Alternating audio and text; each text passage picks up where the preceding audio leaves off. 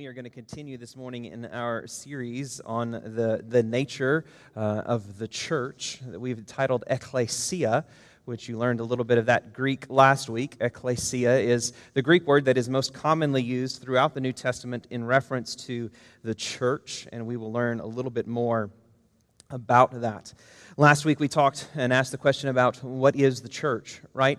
And we talked about some of the many different ways that when we hear the word church, some things that we immediately think of as a building potentially, or an event, or even uh, an organization, right? And so we uh, talked about the, the biblical picture of the church. That the church is the, um, the holy, the taking the ancient Apostles' Creed, right? I believe in the Holy Catholic Church, uh, the holy, sanctified, set apart people of God that are unified, that are undivided, that are universal, is what that Catholic word means. And so we talked about who then is part of this church, right? The, the church isn't just this building or this event, it is a people. And we asked what then is the, uh, the entry point or, or what defines these people. Uh, so, who is the church? We saw last week from Peter it's those who have repented of their sins and believed on Jesus Christ and who are now following after Jesus Christ, right?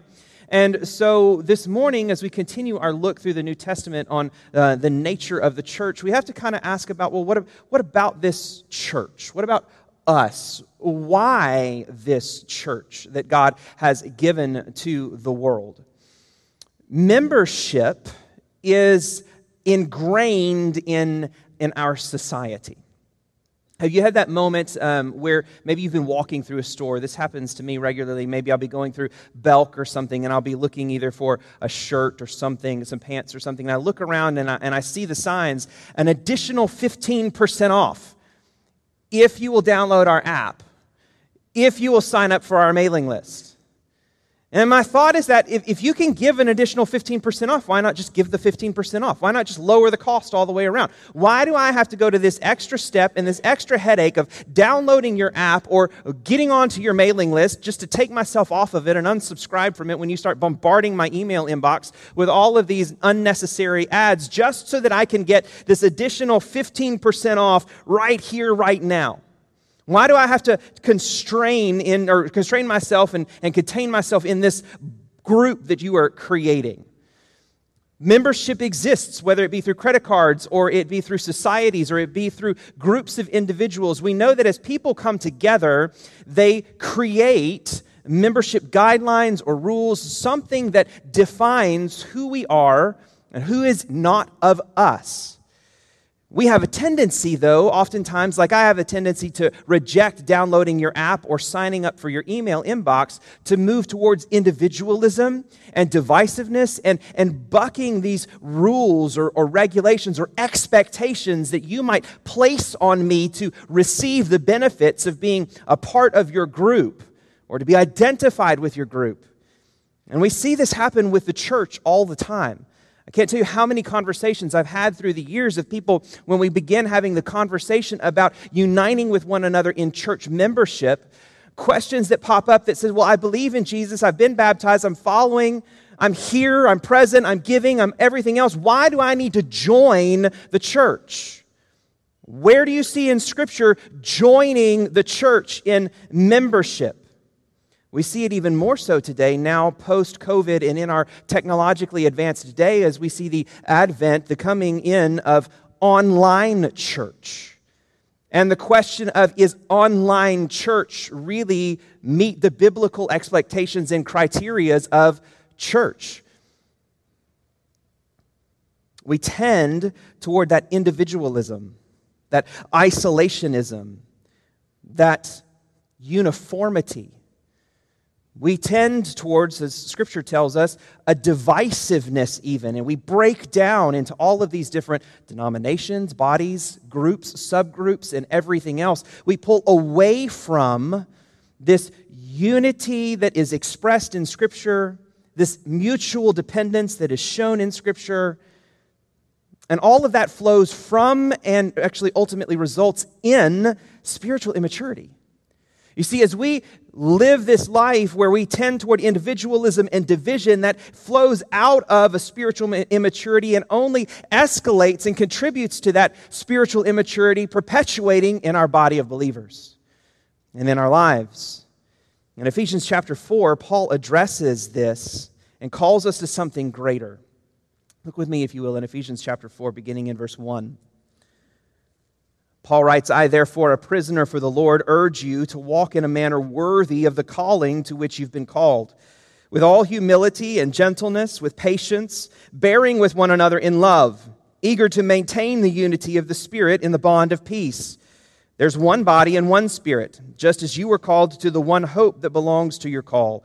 One Lord, one faith, one baptism, one God and Father of all, who is over all and through all and in all. But grace was given to each one of us according to the measure of Christ's gift. Therefore, it says, When he ascended on high, he led a host of captives, and he gave gifts to men. In saying he ascended, what does it mean but that he also descended into the lower regions, the earth? He who descended is the one who also ascended far above all the heavens, that he might fill all things. And he gave the apostles, the prophets, the evangelists, the shepherds, and teachers to equip the saints for the work of the ministry, for building up the body of Christ until we all attain to the unity of the faith and the knowledge of the Son of God, to mature manhood, to measure to the measure of the stature of the fullness of Christ, so that we may no longer be children tossed to and fro by the waves and carried about by every wind of doctrine, by human cutting, by craftiness and deceitful schemes. Rather, speaking the truth in love, we are to grow up in every way into Him who is the head, into Christ, from whom the whole body, joined and held together by every joint with which it is equipped, when each part is working properly, makes the body grow so that it builds itself up in love. Would you pray with me? Father in heaven, I thank you for your grace and for your mercy, for what you have done and are doing in our lives and in our midst. Lord, you call us to a unity. A unity, Heavenly Father, that flies in the face of the world that wants to live these individualistic, self centered lives. You call us out of that and into a family, into a shared identity, into a shared need, to a shared purpose. As you call yourself out of the world, a common people, assembled, Heavenly Father, for your glory and for the good of one another. So I thank you, Heavenly Father, for your grace and your mercy. And I pray, Holy Spirit, that you would grab hold of our hearts, take hold of my mind and my lips, take hold of me. And I pray that you would declare your truth in and through us today, and then through us as we go into the world. Give us a deeper, greater love for one another. Give us a deeper and greater affection for our church and your church. That, Heavenly Father, we might see our need for one another. Commit to gather with one another, to grow alongside one another, all for your glory. It's in Jesus' name we pray. Amen and amen. In the face of our tendency toward individual and division, individualism and division, Paul declares in this passage of Scripture that we as believers are united to other believers by Christ for his glory and our good. If I was going to summarize this passage of Scripture in any way, that's the sentence that I would use to summarize what Paul is saying is that we have been in Christ united to one another for Christ's glory and ultimately for our good. Christ is building something, He is creating something. Just a bit of a, a background because we're picking up in the middle of Ephesians here. Paul has focused on the nature and the effects of the gospel in the first half of the book of Ephesians. And we're here at the transition in Paul's letter where he's moving out of the who you are in Christ into the what you do in Christ. Chapters 1 through 3, Paul declares the gospel and he says, This is who you are in Christ. In chapters 4 through 6, he says, Since that is who you are in Christ, this then is how you must live as those who are in Christ. And so in verse 1 here, he urges us to walk in a manner worthy of the calling to which we have been called. Specifically in these verses, Paul is telling us that we are to walk in unity. Paul knows and assumes, he's talked in the first three chapters about the, t- the tendency toward division specifically division upon racial and cultural lines, as he sees the division in the church between Jew and Gentile. And Paul declares that something greater has come in Jesus Christ. And he says that Christ has tear, torn down that wall of division and instead has created a one new body. And so Paul is urging us to reject that tendency toward division and isolationism, uniformity and spiritual immaturity. And instead, he urges us to be humble, to be gentle, to be patient with one another. We're to be eager, verse 3, to maintain our unity.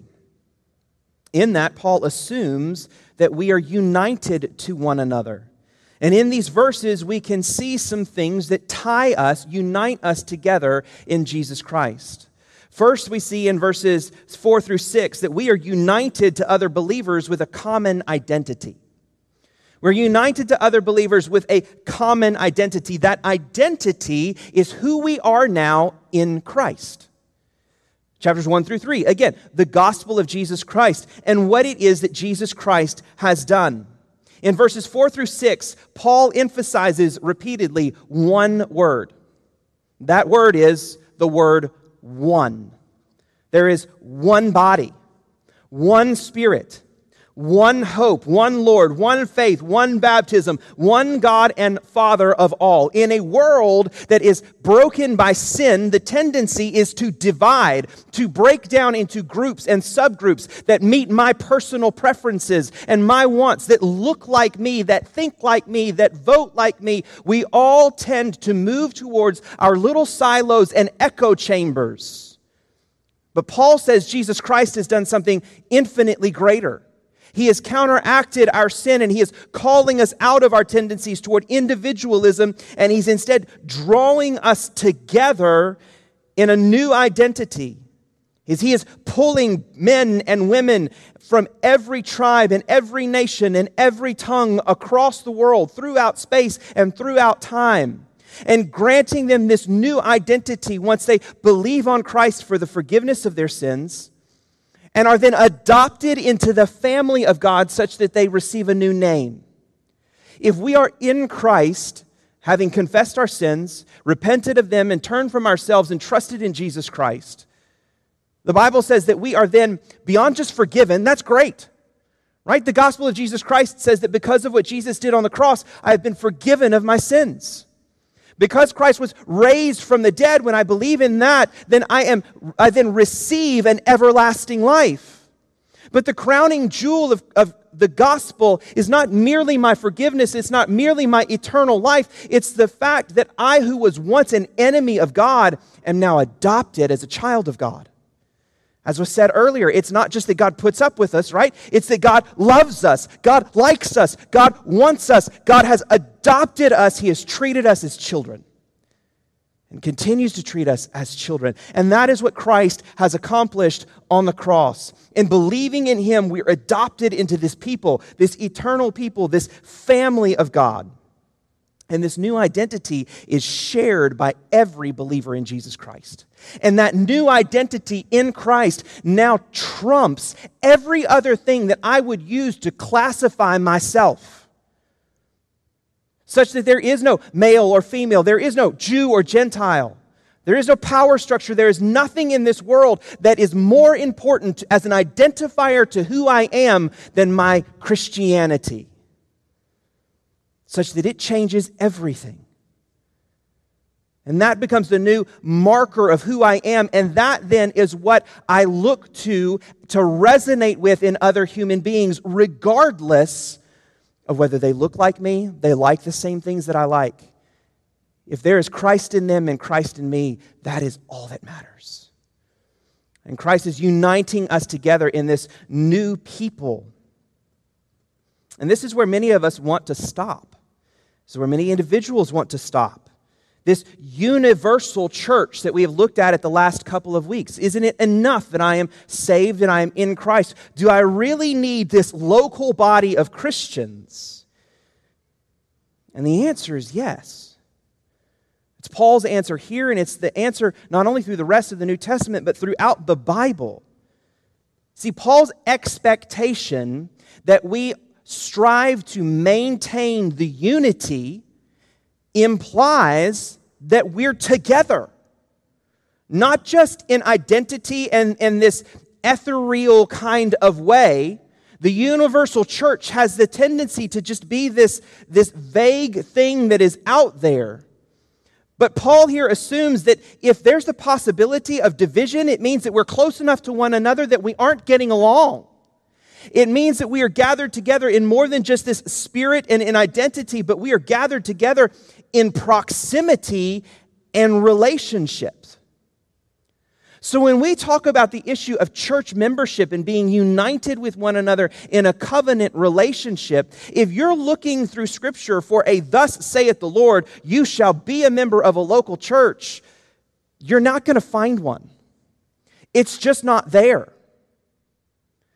And it's not there explicitly because it's there implicitly at every single stage, on every single page. It is assumed that those who share a common identity come together and assemble for the purpose of being the body of Christ on earth. They assemble themselves into a definable, functional body of believers.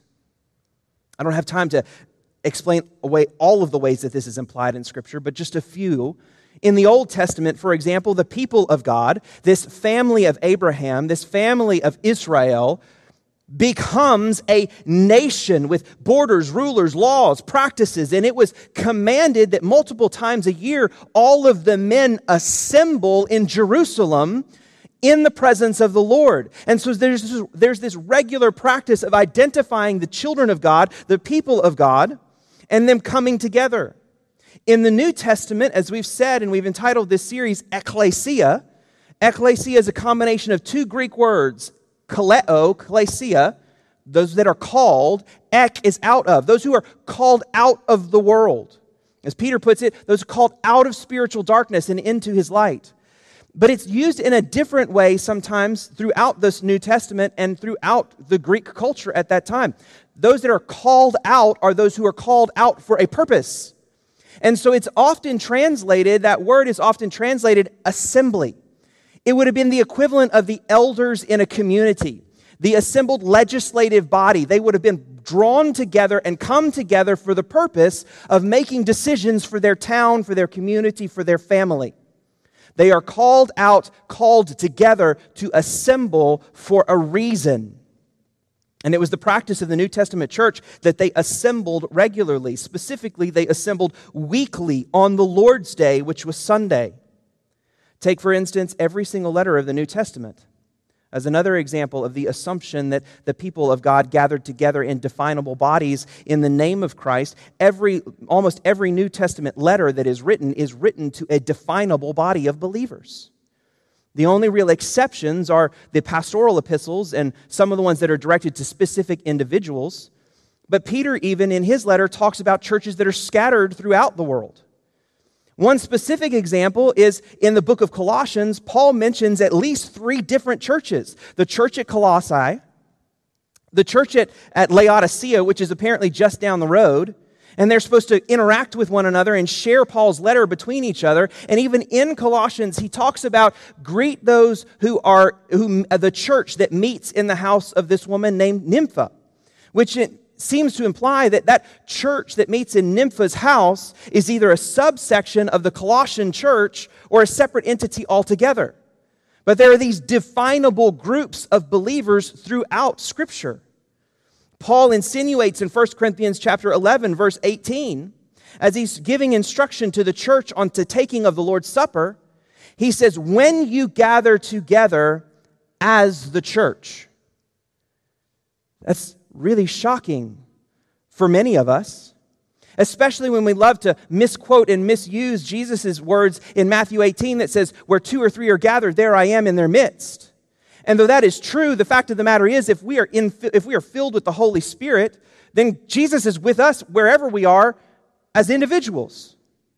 But Paul makes this distinction, he will, that there's a difference between a couple of Christians sitting down for a cup of coffee or even a Bible study and those who are gathered together as the church. Think about it this way Captain America is an Avenger.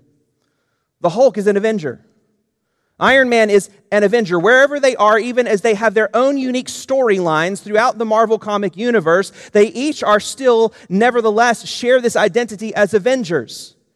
But when Captain America comes to a point where there is a threat that faces the world and he cries out, Avengers assemble, there's a distinct difference between individual Avengers scattered and those Avengers who come together for the purpose of being this collective body to do something that they no individual could do on their own. In the same way of a sports team, right? Ryan Tannehill is a titan.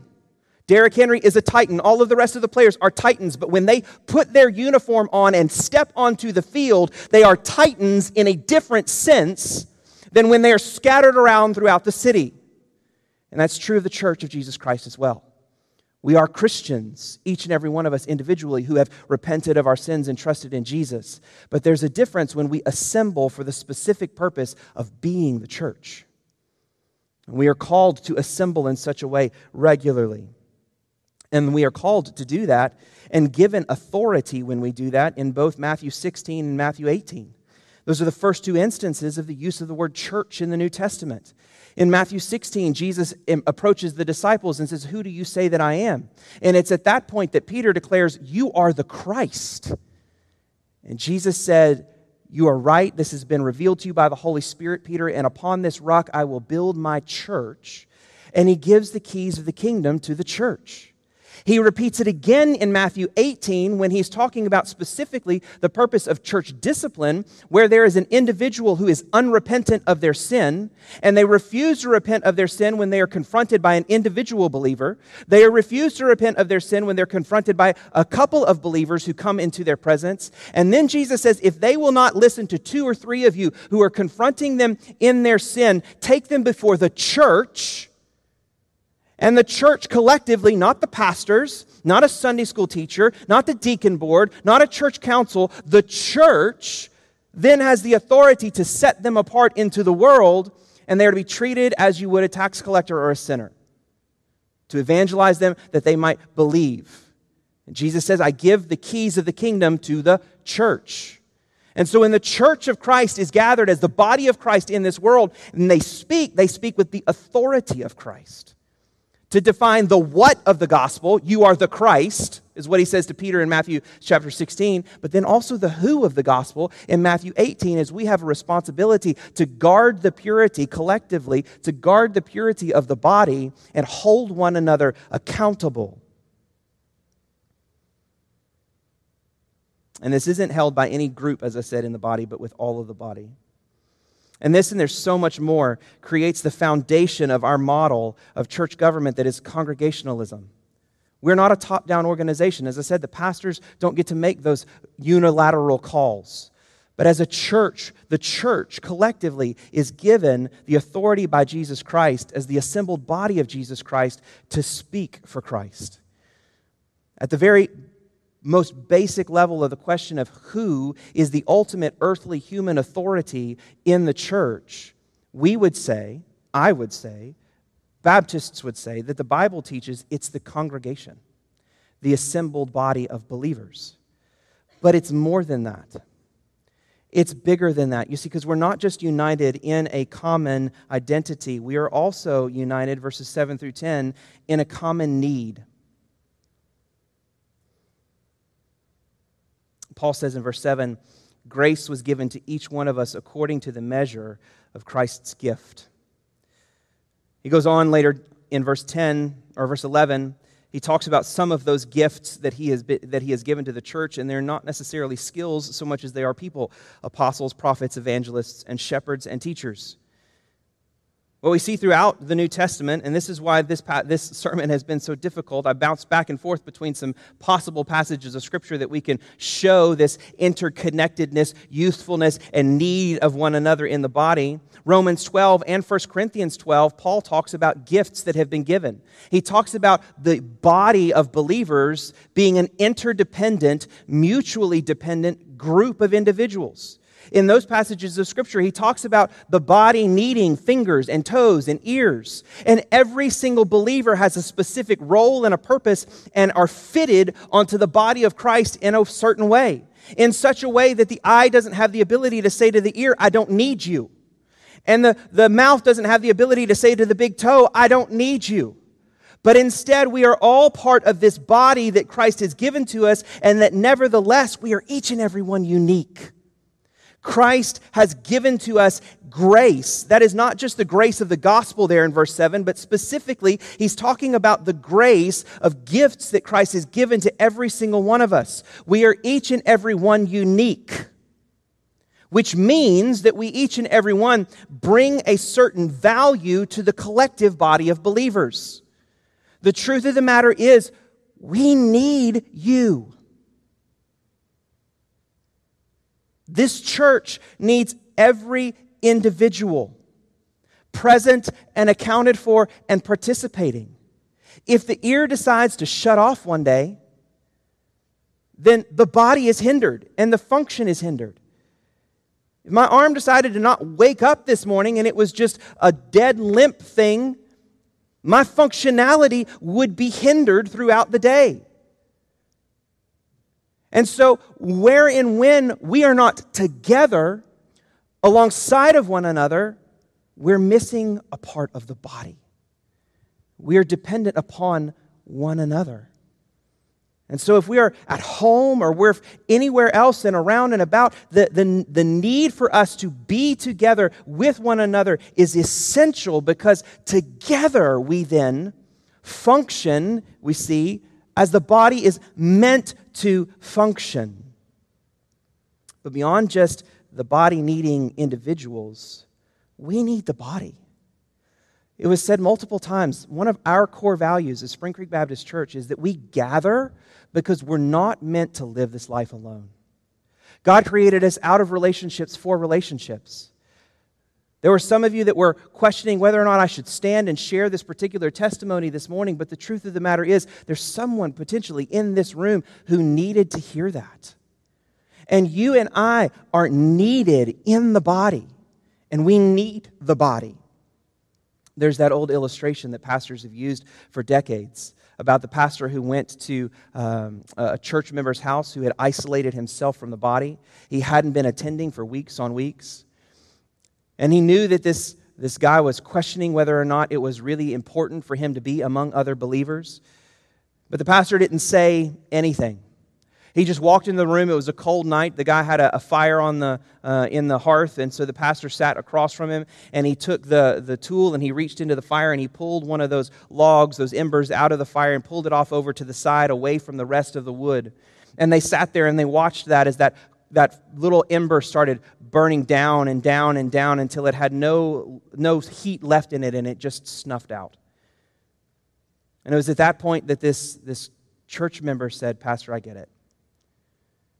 Because an isolated Christian is someone who is in danger. The Bible tells us that we have an enemy. And that enemy is like a prowling lion. Lions don't go after the herd, they go after the stray the weak and the wounded, to pick them off one by one. There's a power and there's strength that comes when we are together.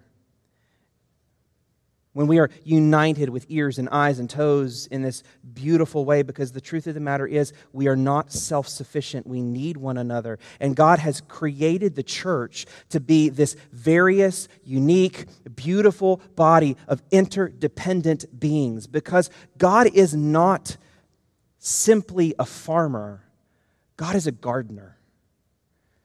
A farmer takes a field and he plants the entire field full of wheat or full of corn or full of, full of soybeans. And it might look beautiful in all of its neat little rows and everything else, but it's all uniform. God is a gardener, not simply a farmer. And he recognized the beauty of fruit trees and flowers and tomato plants and string beans and squash and tomatoes. When you walk through a garden that is well kept, the variety might be overwhelming at first, but ultimately, when you step back, it is beautiful. And God is calling us as a body of believers to be a body that is various with many different gifts that come together for the glory of the Lord and also for our good because we need one another.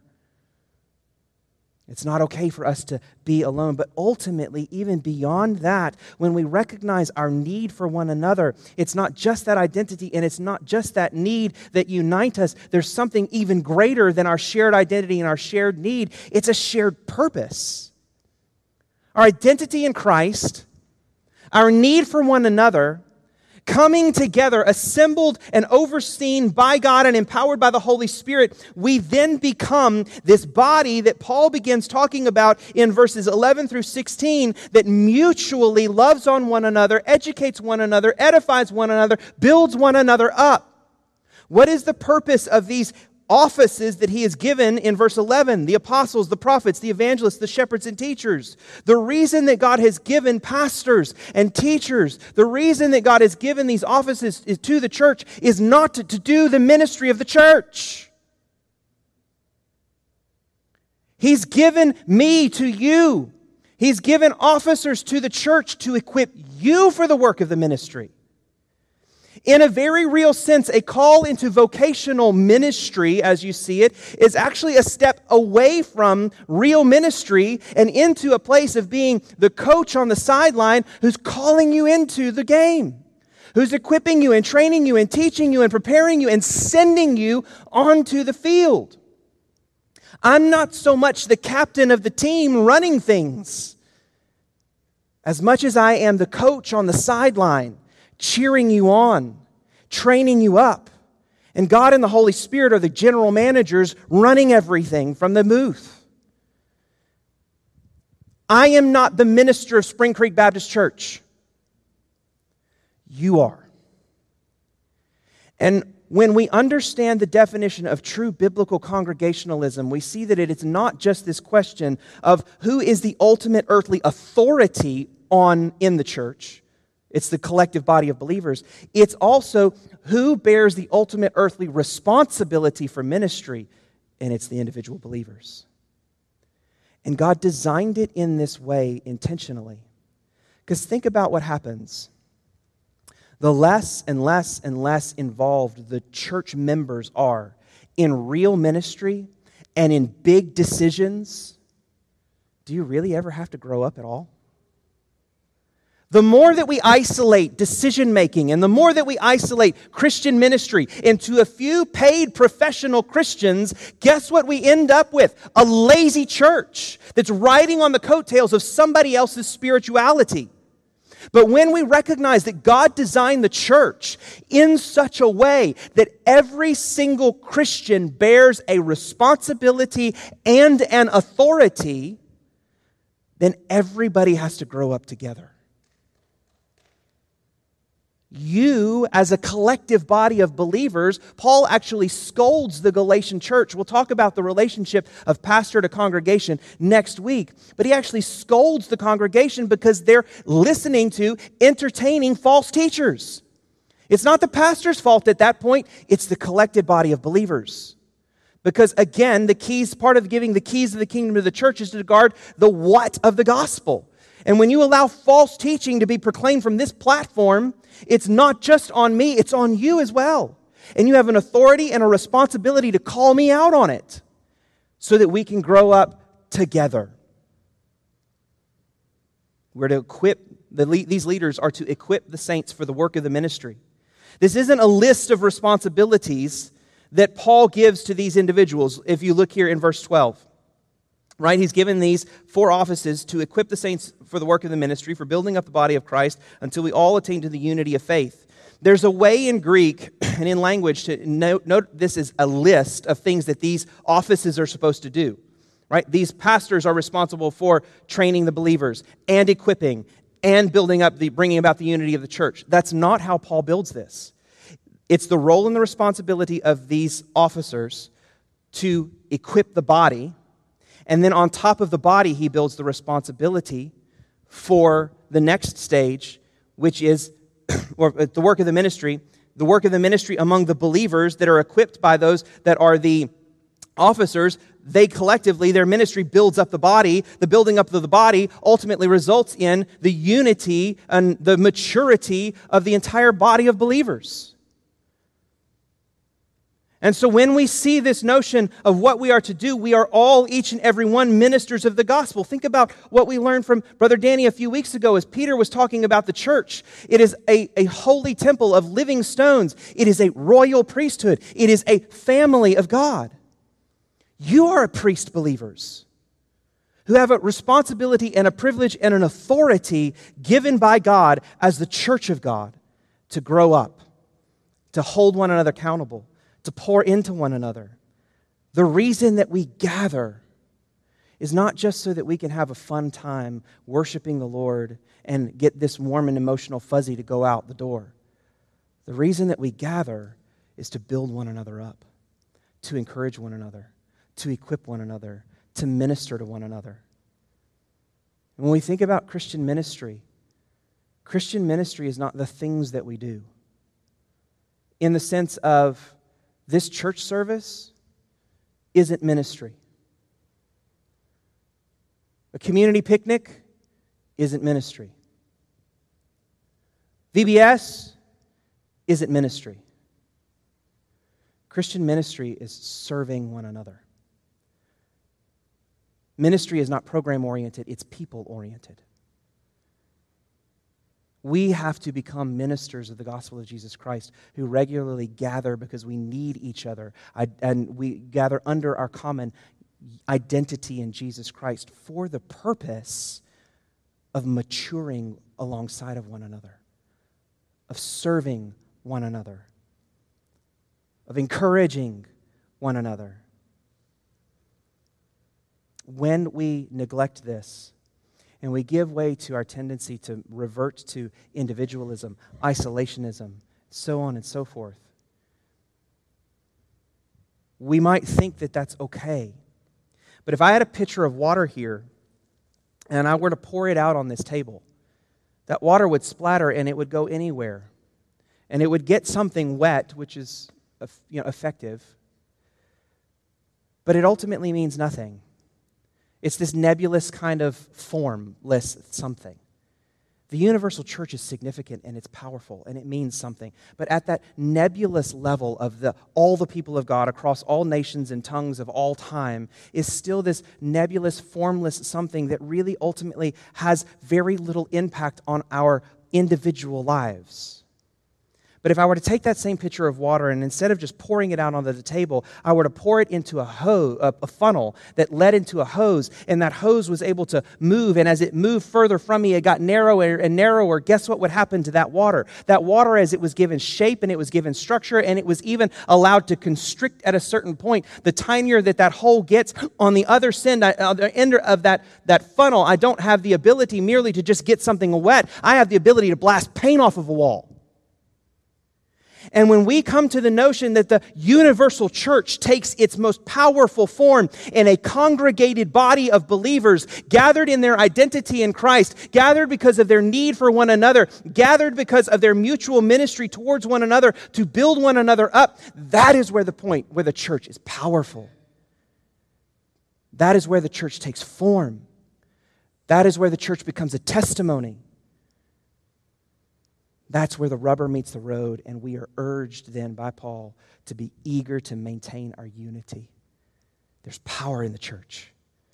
And that power comes when we gather together because we're in the name of Christ with a need for one another for the purpose of growing up together in Christ.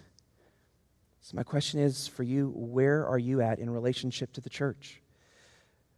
Have you allowed your connection to the body of believers to grow stale or cold? Are you still in that place where you, you're go, you are, you know what, I'm here and I participate and I'm this, but I've never really thought about being united to this church in some way that I'm accountable to them and they're accountable to me? The Bible assumes that all believers are connected to other believers in a meaningful way. I would love to have a conversation with you about church membership, what that looks like and what that entails. Maybe you're here this morning, and the thing that you need to recognize is that that tendency to say, you know what, I'm going to pull away. I'm going to pull away. My life is too difficult. My life is too burdened. My life is too whatever else. I just don't have time for church. That's exactly the time that you need to come. That's exactly the time that you need to join. That's exactly the time that you need to gather with others. How is it that you need to move closer to Christ and in a deeper relationship with those who bear your family name.